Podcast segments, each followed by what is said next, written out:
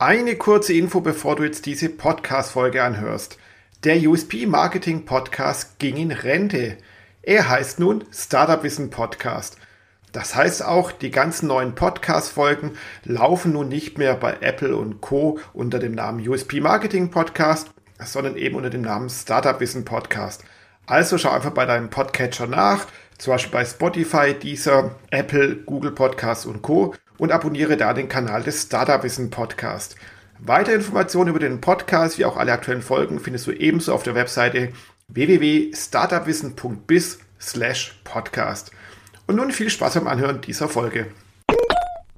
Somit hast du einen kompletter Buchhaltungsprozess vom Scan bis zur Zahlung, bis zum Ausgleich des Kreditors oder des Debitors du dann kompletter Vorgang abgewickelt und der funktioniert, wenn es Standardbelege sind, wirklich automatisiert.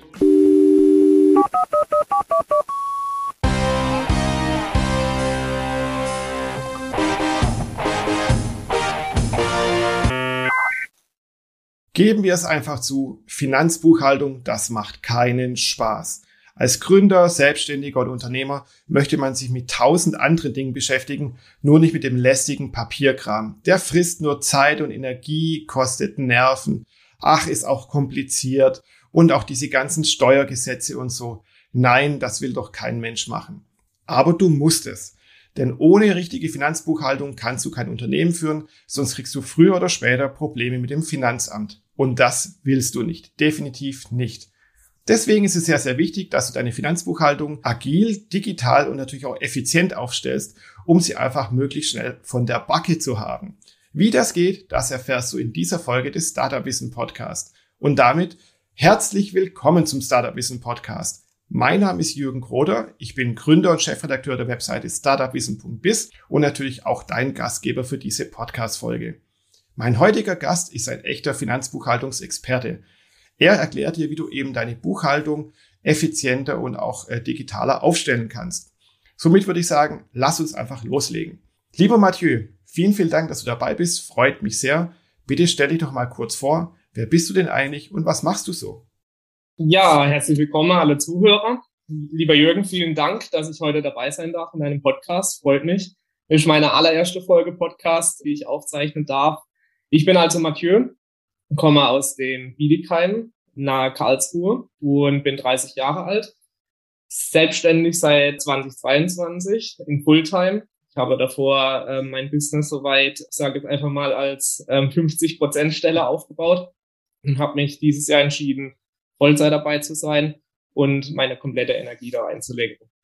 Ich komme ursprünglich aus dem Mittelstand, also ein mittelständischer Unternehmer, habe dort ähm, ursprünglich eine Ausbildung zum Speditionskaufmann gemacht, dann eine Weiterbildung zum Bilanzbuchhalter und ähm, war dort jetzt zuletzt sieben Jahre im Rechnungswesen tätig, habe dort das Rechnungswesen geleitet und dementsprechend war ich dort eben als Generalist unterwegs, habe mich in alle Themen breit gefächert aufgestellt und möchte das natürlich jetzt in meinem Business auch dann verwirklichen. Ja, wunderbar. Herzlichen Glückwunsch zu deiner Neugründung. Zuerst warst du ja Sidepreneur, wie es so schön heißt. Jetzt bist du Vollzeit-Selbstständiger. Herzlichen Glückwunsch. Viel Erfolg wünsche ich dir auch. Vielen Dank, ja. Und jetzt beschreibe doch mal in drei bis vier kurzen Sätzen, so ein bisschen so in dem Elevator-Pitch-Verfahren, was machst du denn jetzt genau? Weil du bist jetzt kein normaler Finanzbuchhalter. Genau, wie ich eben schon angedeutet habe, ähm, bezieht sich das auf den Generalisten. Und zwar ähm, möchte ich ja meine komplette Erfahrung, die ich habe, an sich auch an die Startups weitergeben. Das heißt, ich komme als externer Rechnungswesendienstleister und biete das vollumfängliche Outsourcing an im Bereich der Startups und jeder, der eben neu gegründet hat. Zudem habe ich natürlich jetzt halt auch die Möglichkeit, die Position des CFO einzunehmen. Das heißt, wichtiges Know-how in die Startups reinzubringen, ähm, Projekte zu begleiten, dort Rechnungswesen Aufbau zu machen, die nötige Beratung für die Startups bereitzustellen und diene hier eben als vollumfänglicher ähm, Sparring-Partner in Finanz- und Buchhaltung für die Startups. Ja, spannend. Wir haben es ja schon gehabt, oder ich habe es ja am Anfang gesagt im Intro, das Thema Finanzbuchhaltung ist nicht unbedingt, naja, sexy. Man muss es machen, es ist nötig, aber auch nicht das, was unbedingt ein Gründer machen wollte, weil er will, weil ein Gründer will sich auch um tausend andere Dinge gründen, sein Startup eben voranbringen. Aber wir haben ja äh, so einige Regularien, Vorgaben, gesetzliche Sachen und so weiter, die eingehalten werden müssen. Deswegen gibt es ja so Spezialisten wie dich. Und es geht um das Thema rechtskonforme Buchhaltung. Was heißt das denn eigentlich? Was ist denn rechtskonforme Buchhaltung? Ja, also zusammengefasst aus dem, aus dem Gesetz auflautend sind das die sogenannte GUBDs. Gerade wenn es um digitale Buchhaltung geht, was ja heutzutage Standard ist oder Standard sein sollte, die Grundsätze zur ordnungsgemäßen Führung und Aufbewahrung von Büchern, Aufzeichnungen und Unterlagen in elektronischer Form sowie zum Datenzugriff. Langer Satz, kurzer Sinn. Als Unternehmer ist man dazu verpflichtet, die einzuhalten, egal welche Größe, vom Selbstständigen bis zum, äh, ich sage jetzt einfach mal bis zum Exit-Startup. Und die revisionssichere Archivierung wird dadurch eben sichergestellt und der Datenzugriff für eine eventuelle Finanzprüfung durchs Finanzamt wird somit sichergestellt. Genau, das heißt dann eben, man muss seine Buchführung so führen, dass eben in Anführungszeichen keine Lücken drin sind, kein Schmuh gemacht wird oder irgendwelche heimlichen Kassen aufgetan wird, sondern dass wirklich alles nachgeprüft werden kann und natürlich auch alles lückenlos ist. Genau, im Grunde genommen ähm, reichen da sechs Überbegriffe. Das ist einmal die Nachvollziehbarkeit der Buchhaltung, die Vollständigkeit, die Richtigkeit, die Zeitgerechtigkeit, geordnet und unverfälscht müssen die Belege sein. Und dann äh, kann man sagen, dass die Buchhaltung zumindest nach den GOBDs rechtskonform aufgebaut ist. Das alles wird natürlich nicht jeder Punkt einzeln geprüft, sondern die meisten Systeme beziehungsweise jedes gutes System wird diese Punkte letztendlich auch mitbringen und mitbringen müssen, damit es auch zertifiziert wird. Mhm. Dann gib doch mal ein Beispiel, wie so eine Kette gemäß der GOBD aussieht. Also, dass ich, wenn ich zum Beispiel eine Rechnung schreibe, was muss dafür alles getan werden, dass sie wirklich dann rechtskonform ist?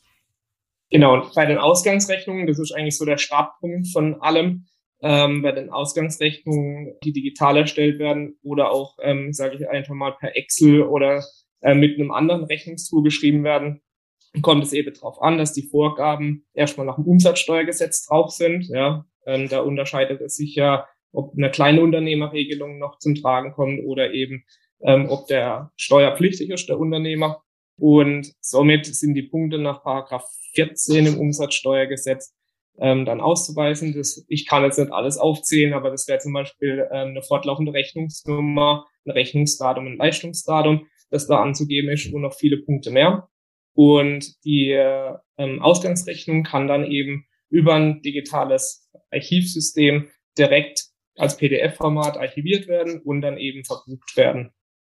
Genau, und es das heißt ja auch laut GOBD, dass man ja nicht mehr wie früher einfach mal so eine Rechnung mit Word oder Excel erstellt und dann die Datei irgendwo auf der Festplatte abspeichert, weil das ist ja nicht revisionssicher. Du könntest jederzeit dann diese Datei editieren, verändern und irgendwelche Zahlen mal so ein bisschen drehen und so weiter. Genau, richtig, ja. Das soll dadurch verhindert werden. Das heißt also, ich brauche ein unveränderbares Dateiformat. Das wäre zum Beispiel PDF. Ähm, das ist, glaube ich, auch das gängigste. Kann von jedem DMS, also Dokumentenmanagementsystem, verarbeitet werden inzwischen und bietet einfach die Revisionssicherheit, wie du gerade angedeutet hast, und stellt somit sicher, dass die, ja, die Vorsätze der Buchhaltung, die Grundsätze der Buchhaltung eingehalten werden. Das heißt jetzt, äh, Buchhaltung ist heutzutage digital zu machen. So wie früher, dass man riesige Sachen ausdruckt und Papierkram hat, also im wahrsten Sinne Papierkram hat und irgendwelche Aktenordner ablegt. Das gehört doch eigentlich dann der Vergangenheit an, oder? Genau, richtig, ja. Sollte. Viele Unternehmen tatsächlich meiner Erfahrung nach sind da noch sehr papierlastig. Ja, es ist also noch nicht so, dass es voll digital läuft. Allerdings sehe ich auch die klare Entwicklung dahin, dass immer mehr sich um die Digitalisierung der Buchhaltung bemühe. Es kommen immer mehr Tools auf den Markt, die das Ganze erleichtern und somit das Ganze für den Unternehmer selbst einfacher machen, digital abzubilden. Ja, das sind wir auch schon beim nächsten Punkt, nämlich digitale Tools für die Finanzbuchhaltung. Ich kenne da so Programme wie Lexware, ist ja ziemlich bekannt. Dann gibt es so Sachen wie Bilomat, mit denen man sehr gut Rechnungen schreiben kann. Von Datev gibt es mhm. Unternehmen online. Da gibt es eine große, breite Auswahl. Eignen die sich alle für eine digitale Buchführung? Oder sagt man da, ah ja, das ist zwar nett, dass man mit Rechnungen schreiben kann, aber man kann damit dann XYZ dann nicht damit machen? Ja, tatsächlich ähm, ist es da auch so, dass man immer im Individualfall entscheiden muss, was brauche ich als Unternehmer überhaupt in diesem Buchhaltungstool. Manche Unternehmer stellen zum Beispiel Gutschriften aus. Auch Gutschriften können nicht von alle Tools problemlos ausgestellt werden. Manche führen Lagerbestände über die Tools, ist auch nicht in alle möglich. Das heißt, ich muss immer individuell entscheiden, was natürlich eine gute Kostenalternative ist und gleichzeitig die Voraussetzungen nach GOBD erfüllt. aber auch meine Belange als Unternehmer so einfach wie möglich gestaltet. Okay, das heißt, es gibt nicht das eine ultimative Tool, sondern man kann sich auch so eine Art Toolset zusammenstellen, sofern die natürlich dann GOBD-konform sind, zum Beispiel Revisionssicherheit bieten und so weiter. Und dann gibt man quasi seine, seine Daten, seine Buchhaltungsdaten von einem Tool ins nächste über. Ganz genau richtig, ja. Von diesem Setup spreche ich jetzt auch, denn ähm, hier ist es wichtig zu unterscheiden, welchen Weg ich am Schluss wähle. Ähm, es gibt den Weg, dass ich meine komplette Buchhaltung zum Beispiel auslager, wie zu einem Dienstleister oder zum Steuerberater. Und es gibt den Weg eben, dass ich die komplette Buchhaltung selbst vorbereite, bis hin zur Umsatzsteuervoranmeldung und die dann erst ähm, am Ende des Jahres sozusagen abgebe an den Steuerberater, um die Steuererklärungen zu erstellen. Mhm. Das heißt dann auch, als Selbstständiger oder als Startup, als kleines Unternehmen, würdest du schon raten, dass man die Finanzbuchhaltung selbst macht, also alles quasi vorbereitet, das an den Steuerberater gibt und der gibt es wieder ans Finanzamt weiter? Weil ich kenne auch viele Selbstständige, die machen alles irgendwie selbst und laden es dann zum Beispiel bei Elster hoch. Ist das ein gangbarer Weg oder da sagst du, ah, da kriege ich eher Bauchschmerzen? Also da würde ich jetzt auch keine pauschale Antwort geben können, denn es ist so, viele Selbstständige haben natürlich ein, ein gewisses ähm, steuerliches oder betriebswirtschaftliches Know-how. Ja, und da kann ich natürlich verstehen, wenn sie sich erstmal die Kosten sparen wolle, wenn das Know-how ausreicht für die gängigsten Dinge, die natürlich auch sehr leicht dargestellt werden durch die ganze Buchhaltungstools, dann ist es für mich völlig nachvollziehbar, das selbst darzustellen. Ja. Aber ich gehe davon aus, dass bei einem äh, Wachstumsschritt, den, den dann auch gerade Startups hinlegen, dass es da natürlich dann schon schnell an die Kapazitäts- und an die Know-how-Grenze kommt. Und da würde ich mir auf jeden Fall Rat zur Seite holen und äh, so sicherstellen, dass ich natürlich dann hier auch skalierfähig aufgebaut bin. Mhm. Und da sind wir auch beim nächsten Thema von dieser Podcast-Folge, das Thema Effizienz. Wie kann ich denn meine Finanzbuchhaltung auf Effizienz trimmen oder einfach effizienter gestalten?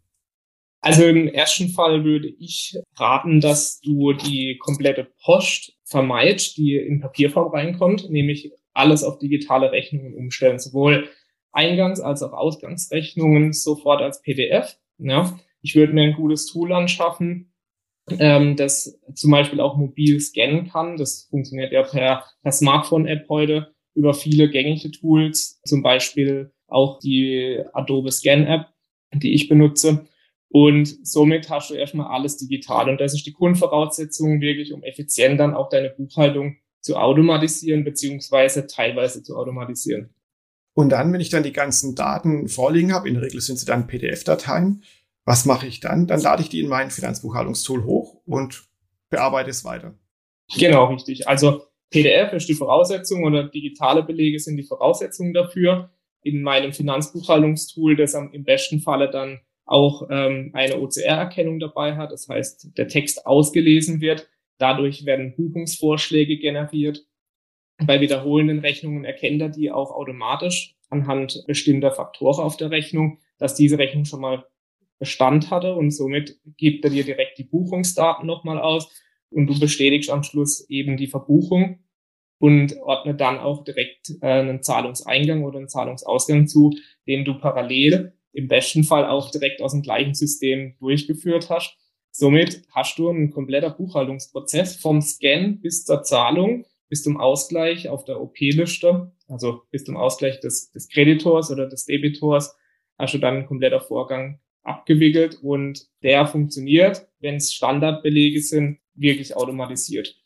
Genau, und da kann man dann bei der Wahl seines Tools, wenn man noch kein Finanzbuchhaltungstool hat, ja auch darauf achten. Das weiß ich selbst, weil ich mich immer wieder mit dem Thema beschäftige, um auch meine Buchhaltung äh, effizienter zu trimmen. Und da gibt es ja wirklich tolle Lösungen, wie du es gesagt hast, über OCR. Also das heißt, beim Einscannen werden die Daten schon ausgelesen und das Programm erkennt, ah ja, das ist die Rechnungsnummer, das ist das Datum, das ist die Summe der Rechnung. Und dann wird es automatisch noch mit, äh, mit einem Konto abgeglichen, automatisiert und dann werden ja viele Dinge, die früher Finanzbuchhalter von, äh, von Hand gemacht werden, eigentlich über die Tools gelöst. Genau, richtig, ja. Ähm, es ist so, dass quasi der Buchhalter, das ähm, Bild verändert sich ja auch heute im Laufe im Laufe der Zeit immer mehr. Äh, der Buchhalter selbst entscheidet dann nicht mehr, wo die Buchung draufgeht, sondern er prüft, ob es aufs Richtige draufgeht. Ne? Du selber als Unternehmer sitzt auch nicht mehr da und musst mühselig Belegdaten abtippen, also ich sage jetzt einfach mal eine Rechnungsnummer und ein Rechnungsdatum, sondern das wird dir abgenommen durch die Software und du prüfst am Schluss noch, ist das so richtig? Denn es gibt natürlich auch genauso viele Ausnahmen. Das sagt man ja immer, Ausnahme bestätige die Regel. Und ich sag mal, 80 Prozent Automatisierung ist ein richtig guter Grad und 20 Prozent Nacharbeitung, die natürlich dann durch einmalige Belege oder nicht klar definierte Belege dann ähm, zustande kommen. Mhm. Ja, das macht natürlich deine ganze Buchhaltung natürlich dann deutlich schlanker, schneller und natürlich auch kostengünstiger, wenn man es zum Beispiel auslagert. Definitiv. Man spart sich natürlich da extrem viel Zeit dadurch und gleichzeitig holt man sich das Know-how noch von außen, die Abarbeitung dieser, dieser Belege am Schluss hat der Steuerberater auch nicht so viel nachzuarbeiten, ja, weil es tatsächlich über den kompletten laufenden Monat, über die laufende Zeiträume ähm, schon zu 80 Prozent von der, von der Software abgewickelt wird.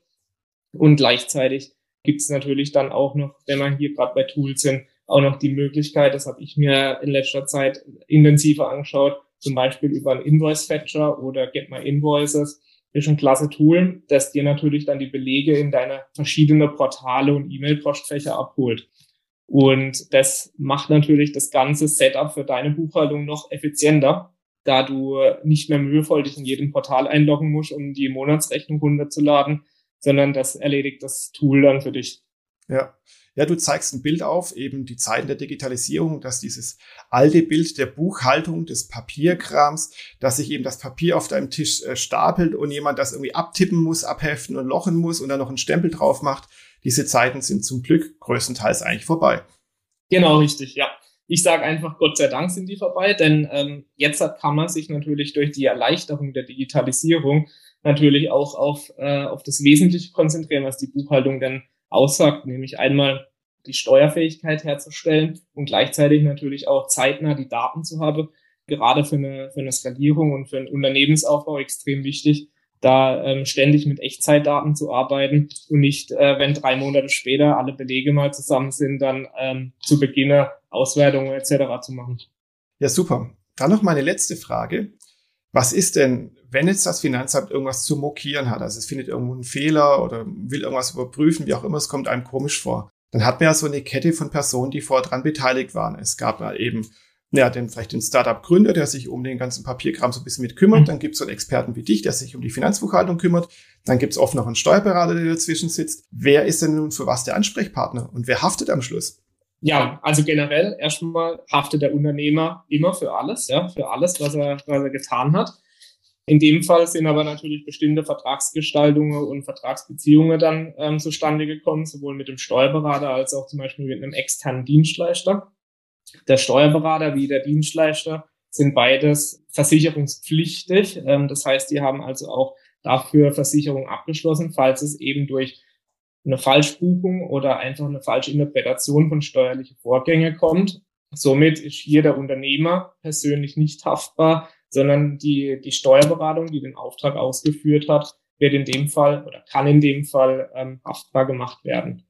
Nur im meisten Fall ist es so, dass ja natürlich auch eine Steuerberatung oder ich als Dienstleister auf den Unternehmer zugehe und natürlich frage, wie ich diese, ich sage jetzt einfach mal nicht standardisierte Fälle behandeln soll und das ähm, dann auch schriftlich dokumentiere, sodass da natürlich immer ein permanenter Austausch stattfindet von Informationen und am Schluss geht man einen Weg und wenn der Weg eben stimmt, dann war's gut. Wenn das Finanzamt dann eben sagt, das ist nicht in Ordnung, dann ähm, haben sich eben alle Parteien für die falsche Richtung entschieden. Ja. Und da trägt natürlich dann jeder irgendwo in gewisser Weise seine Verantwortung dafür.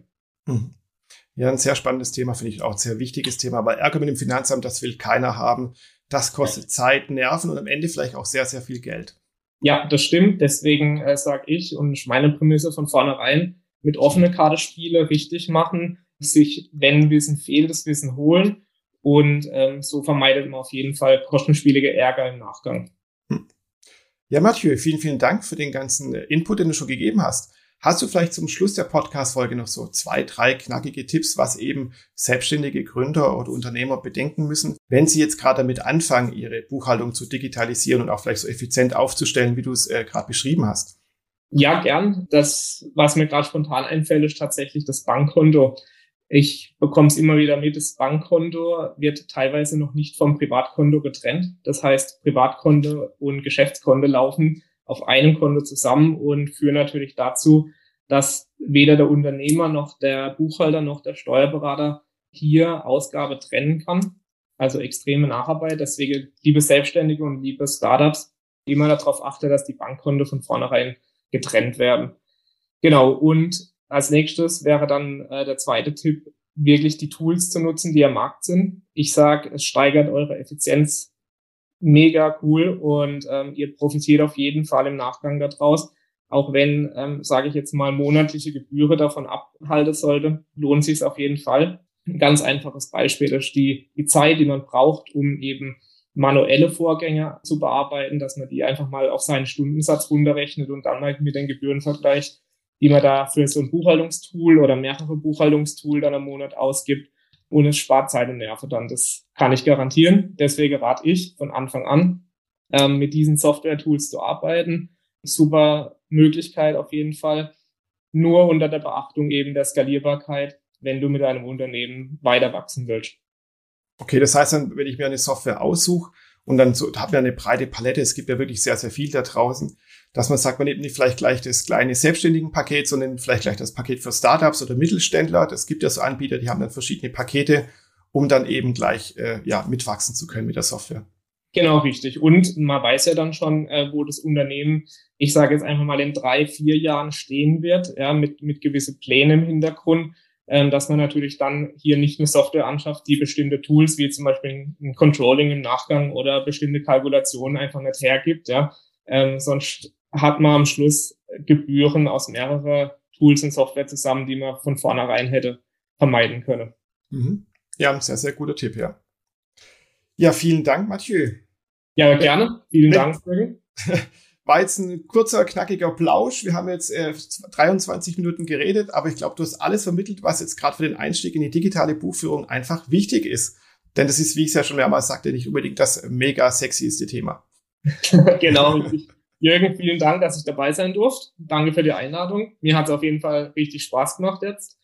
Und ich danke an alle Zuhörer. Ja, danke ich auch an alle Zuhörer. Ich, vielen Dank geht auch an dich. Und für alle, die uns gerade zuhören, nochmal die Erinnerung, dass man diesen Podcast über viele, viele Kanäle hören und quasi empfangen kann.